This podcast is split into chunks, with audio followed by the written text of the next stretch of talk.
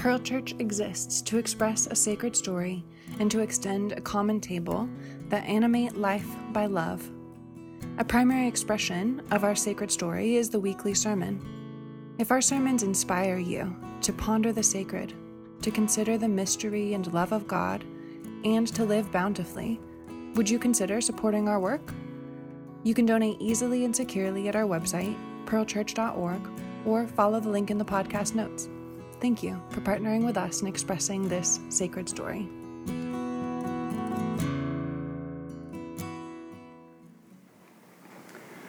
We are currently in a sermon series during the season of Lent that's titled Moving It All Forward which, through the lens of trajectory, allows us to explore how ancient texts that, that seem violent or irrelevant to us today actually represented a move forward in the author's time and culture. With that understanding, we're then situated to consider how these age old stories can inspire us to look for where the divine is beckoning us forward today in 2023 beyond the particular content of each sermon in this series, it's our hope that these sermons can help us to rework some of that old muscle memory as it relates to our relationship with the Bible by trying to model a historical, sensible, and relevant way of reading it today. This morning, we're going to consider a small four chapter book from the Hebrew scriptures called Jonah. Maybe you've heard of it. Perhaps you grew up singing VeggieTale songs about it. or perhaps you've read it and have been horrified by its violent ideas about the divine. Jonah, a tiny book that has fascinated humans for millennia. In the story, God tells Jonah to go to the people of Nineveh and to declare to them that if they do not repent, they will be destroyed. Side note Israel and Nineveh, a capital city in the empire of Assyria, Israelites and Assyrians are, they were arch enemies. They absolutely despised one another. It would be very fair to say that they hated each other. With this hate in mind, God tells Jonah to go to the people of Nineveh and to declare to them that if they do not repent, they will be destroyed. Now, Jonah, he doesn't really like this idea. Rather than seeing the Ninevites repent, he would very much like to see them destroyed. And so he flees on a boat in the opposite direction of Nineveh. While out at sea, according to the story, God sends a great wind. The sailors fear for their lives. They pray, but their prayers can't make the storm pass. And so they cast lots to try and figure out what's going on. And the lot just happens to fall on their passenger, Jonah.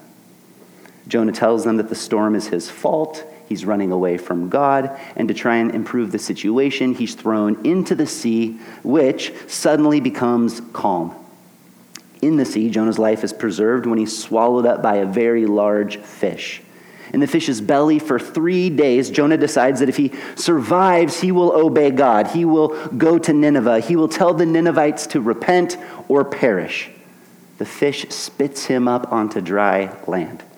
Jonah preaches his message. The Ninevites repent. God relinquishes from destroying them. Jonah is furious about this. And so God asks him, Have you any right to be angry? Jonah, we're told, then goes up onto a hill that looks out over the city of Nineveh and he builds himself a shelter. God then makes a vine grow up and it provides shade for Jonah, which he loves. But at night, God causes the vine to die, and this makes Jonah mad. And so God asks Jonah another question Do you have any right to be angry about the vine? And you've probably had days like this. Jonah declares, I do. I am angry enough to die. he is so mad. The story then concludes with these words by God You were concerned about the vine for which you did not labor and which you did not grow. It came into being in a night and perished in a night. And should I not be concerned about Nineveh, that, that great city in which there are more than 120,000 persons who do not know their right hand from their left, and also many animals? And with those words, Jonah is the end. The end. Isn't that a curious way for a story to conclude? Like, we have absolutely no idea how Jonah responds. For all we know, he's still on the side of a hill, mad as hell. Or, perhaps, perhaps this experience broke open his heart, changed the way that he saw humans, maybe even his enemies in particular. We just have no idea. The story suddenly, abruptly, and intentionally ends. And that, you see, is the point.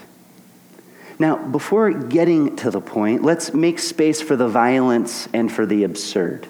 God is going to annihilate 120,000 people because he says they do not know their right hand from their left hand. God creates a storm at sea, which has the potential of wiping out a whole bunch of innocent sailors who just happen to have Jonah, the rebellious Jonah, on their boat. Jonah gets thrown overboard, and the storm immediately stops. Jonah is then swallowed up by a large fish and somehow survives for three days in its belly. After his change of heart, this large fish spits Jonah up right onto dry land. Isn't that amazing? I don't know if he like belly surfed in and spit him up or like shot him out, but he ended up right on dry land. Jonah then preaches, Nineveh repents, God relents, Jonah is mad. God causes a vine to instantaneously grow up, which provides shade. But then God kills the vine, and this makes Jonah even more mad. And then God and Jonah have a conversation, I'm guessing in Hebrew, which concludes with these divine words that you just heard a moment ago. You're concerned about the bush for which you did not labor, which you did not grow. It came into being at night and perished in a night. And should I not be concerned about Nineveh, that great city in which there are more than 120,000 persons who do not know their right hand from their left, and so many animals? What are we supposed to do with all of this violence and, and some of this absurdity according to the modern mind? Well, as we've been learning throughout this series, one way to read the Bible is, is through the modern lens of infallibility and inerrancy, which means that we need to accept the divine promise of violence if Nineveh doesn't repent. We need to accept the storm suddenly beginning due to Jonah's disobedience, suddenly stopping due to Jonah's uh, obedience. We need to accept Jonah in the belly of a fish for three days. We need to accept Jonah being spit up right onto land after his change of heart. We need to accept the vine growing and fading seemingly immediately. And probably most of all, we need to accept that God is violent, that God will annihilate an entire city if they don't do just what God wants them to do. But all of this, the threat of divine violence, the storm, the fish, and the vine are terribly difficult for we modern humans to swallow. And, and for good reason. And so, as we've also been learning throughout this series, another way to read the Bible is through the ancient lens of accommodation, which makes space for the context and consciousness of the Bible's authors. Through that lens, we can think to ourselves it was normal for ancient people to think that the gods made bad things happen when humans were bad, like annihilation and storms at sea. It was normal for ancient people to think that the gods made good things happen when people were good, like relenting from destroying Nineveh or a fish swallowing up and saving Jonah. You see, accommodation makes space for the context and the consciousness of the authors. And so to read Jonah, to appreciate Jonah, we don't actually have to turn off our brains. We don't actually have to go against our reason in order to explore its potential goodness for today. And besides accommodation making space for the context and consciousness of the Bible's authors, accommodation also encourages us to read the Bible with appreciation for the Bible's literariness. Meaning, we can appreciate the Bible as a book that contains various types of literature and we're encouraged to put on different interpretive lenses to understand this literature. With this in mind, the book of Jonah can be helpfully understood through the lens of parabolic literature. That's how the Jews, for a very long time, have understood this book. Many of us are familiar with parables because Jesus tells them all of the time, similar to the one we heard this morning about the Good Samaritan. About parables, especially the longer ones, parables employ the use of metaphor to tell stories composed of settings that cast characters that we tend to identify with in order to rouse ethical living or a way of living that leads to human flourishing. That's the intent of parabolic literature to tell stories composed of settings that cast characters that we identify with in order to rouse ethical living or a way of living that leads to human flourishing. With this in mind, the story of Jonah isn't trying to tell history or to state facts about God and storms and fish and vines that we must believe or else. Rather, the book of Jonah is creatively inviting its readers to consider themselves in light of its textured story and use of parable, which is to say, in this story and through its primary character, we here today are being invited to see ourselves. That's the invitation. Through this book and through this primary character, we're being invited to see ourselves. And this is where the book begins to pick up steam as it relates to our lives today in 2023. At best, the Ninevites are foolish. At best. And God says they do not know their right hand from their left. At worst, the Ninevites are wicked. Fill in whatever imagery helps you to perceive of their wickedness. Now, for a moment, let's pause to consider a person or people who we think to be foolish. Like just, just get somebody in your mind's eye. Maybe they've said foolish things, or maybe they've done foolish things. It doesn't really matter what they've said or done. What matters is that inside of yourself, they are foolish. Now, let's pause to consider a person or people who we consider to be wicked. Like, let's just get a person or people in our mind's eye. Maybe they've said wicked things. Maybe they've done wicked things. It doesn't really matter what they've said or done. What matters is that inside of yourself, they are wicked. And now, to make things a bit more personal, according to history, the Ninevites were the Israelites' arch enemy. Israel absolutely hated the Ninevites. Israel didn't like the Ninevites. Israel didn't trust the Ninevites. And if there was one group of people that Israel thought could be wiped out and make their life completely better, make the world a better place, it would have been the Ninevites. And so let's pause, let's pause there as well. I'd like to ask this question Is there a person or people that if they were to be wiped out, your world would become a better place? If there were a person or people that were to be wiped out, like they just stopped breathing, your world would be a better place. It's a dire question, and if you have an answer in mind, it probably means that you've been deeply hurt terribly hurt, tragically hurt by this person or by these people. And to be clear, you're not at fault. Like this desire for a person to just not wake up, to just perish from this world, that doesn't make you evil or bad. It just says that you are pervasively human. You've been terribly hurt so hurt that you think or dream or even pray sometimes in the middle of the night, I wish that person were dead. And if we're being real honest with ourselves, below that anger, like below the anger, is probably a whole bunch of fear. And below that fear is something even more tender, probably a whole bunch of, of vulnerability.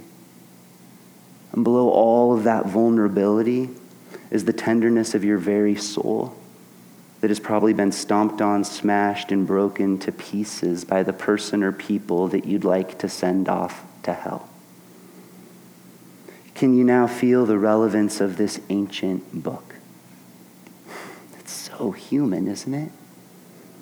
God says to Jonah, Go to your worst enemy Go to those who have the most possibility and capability of harming you and everyone that you love and tell them to repent or else they will die. And Jonah thinks, No way. I want them to die. I would rather they die. They deserve to die. And holding his fury, which helps to cover his fear and vulnerability, Jonah flees in the opposite direction of mercy and puts an entire boat in danger. In a study by psychologist Charlotte Witvliet, people were asked to think about someone who had hurt, mistreated, or offended them. While they pondered this, she and her team monitored their blood pressure, heart rate, facial muscle tension, and sweat gland activity. According to the study, when people recalled a past offense that harmed them, their physical arousal soared, their blood pressure and heart rate increased, and they started to sweat more. The study found that ruminating on past wrongs was stressful and unpleasant, causing them to feel angry, sad, anxious, and much, much less in control of their own lives. You see, the story of Jonah is about the hate that we hold toward the people who may very well deserve to be hated. But the irony is that our hate primarily hurts the people on the boat that we're sharing our lives with. And it hurts us because we can't last long on a boat while we're filled full of stress, unpleasantness, anger, and a deep sense of being out of control. And so, thrown overboard in our hate that's created a whole bunch of chaos, we are caught in the isolation of a fish's belly. And I think we've all been there at one time or another. At the bottom of the sea to consider how did I end up here? Until after enough time, at least according to this story, we whisper to God, okay, enough. Like enough tomb, enough prison, enough life in this fish's belly at the bottom of a sea. I will choose to move forward, to do it differently. Spit up onto land, we begin to find our footing. We bathe and put on clean clothes. We take uh, intentional steps forward. And to be clear, this isn't really about the Ninevites the people whom we've come to hate. This ancient story is about our very own survival. That's what it's about the life that we want to live, the relationships that we want to nurture, the boat that we want to be on without causing storms that put everybody that we love at risk. And this step forward, this decision inside of our hearts, it feels good, really good, doesn't it? We've probably felt those moments where we actually notice something inside of us unclench. We start to have our lives open up a little bit wider.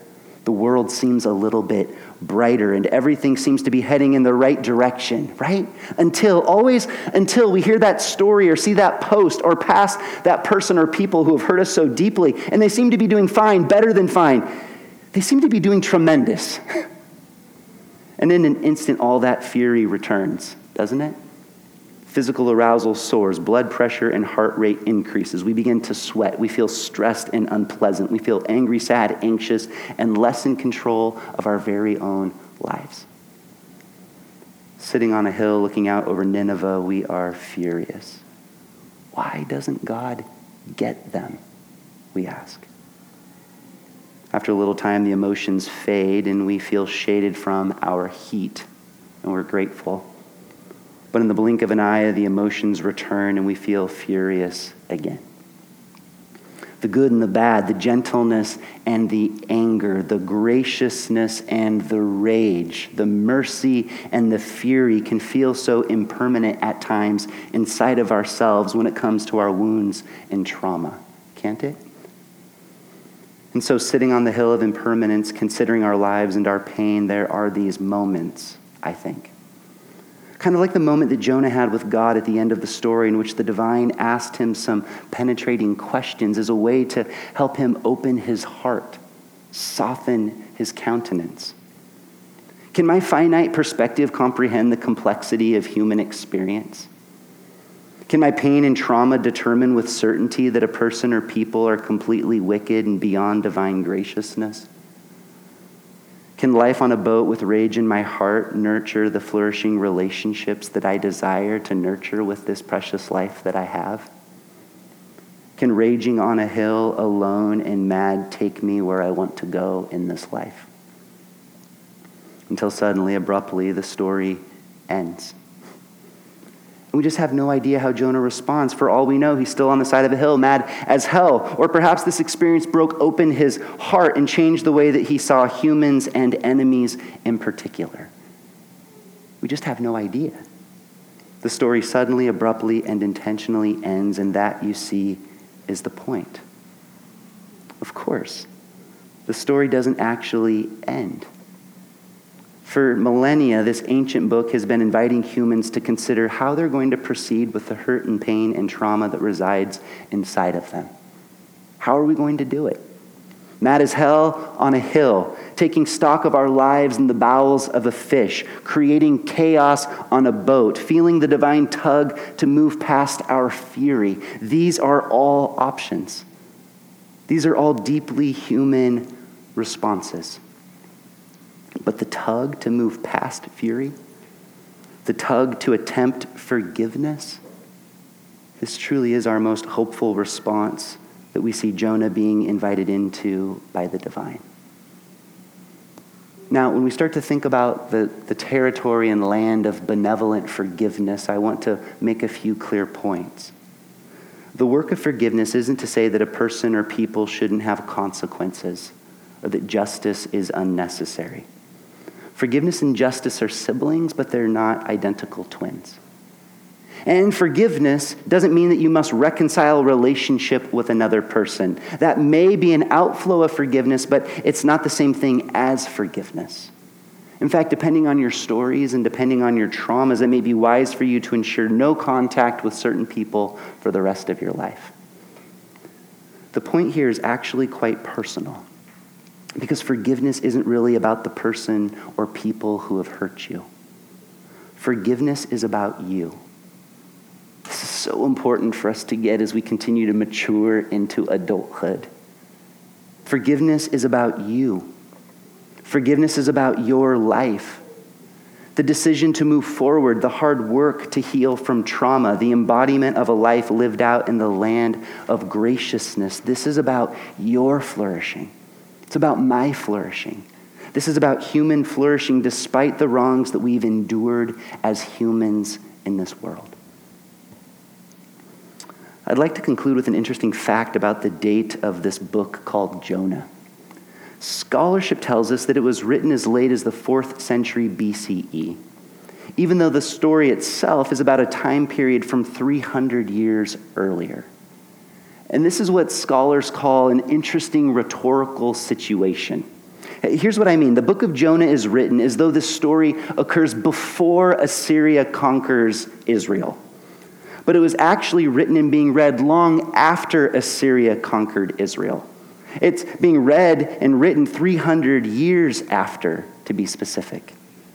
And so the Jews who wrote and read this book knew very well that the repentant Ninevites, I use air quotes here, the Jews who wrote and read this book knew very well that the repentant Ninevites in this story eventually kill, abuse, and destroy their people. Isn't that interesting? I think most of us, if we've, if we've read Jonah or we come to the book of Jonah, we read it and we think that it's possible that the Ninevites repent, grow good, and live at peace with Israel happily ever after. But that's not what happens. The Ninevites actually horrifically harm Israel. And in the story, Jonah seemed to know it just a little bit, didn't he?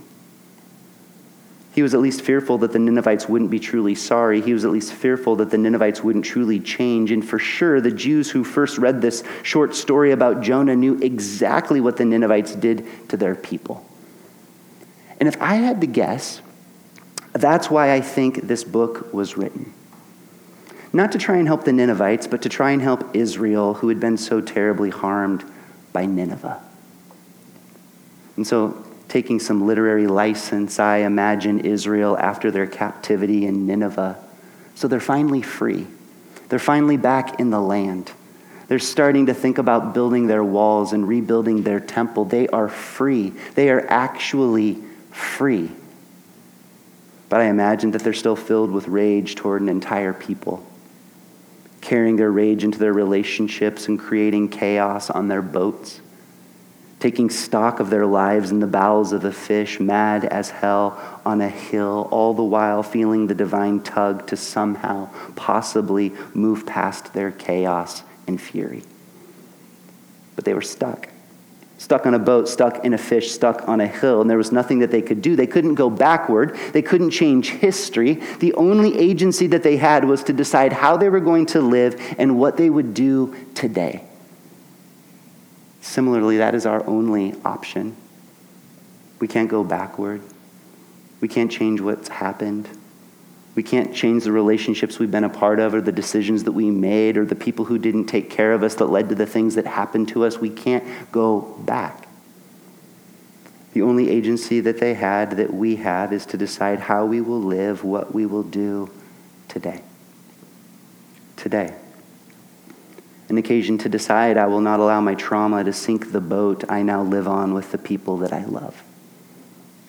today. An opportunity to do the work of healing. It's hard work, but it's work that I choose to do. Today, a gift to more fully experience the goodness of forgiveness that sets our lives, our relationships, our hearts, our minds free. The kernel of goodness in this ancient book that presents a move forward is that today is a chance for us, us, every one of us humans who have known pain and sorrow and broken hearts and the wickedness of others. Today is an opportunity to take a small step forward, past our rage and fury. Today is an opportunity to move toward the divine waters of forgiveness that set our very own lives and relationships free. That is the invitation. And I invite you to pray with me. Oh God, our pain and anguish and trauma can so quickly fill us with rage and cries for vengeance. Will you raise up our eyes toward a kingdom called mercy, toward a kingdom called grace, toward a kingdom called forgiveness, that we, we might be free to truly and fully live.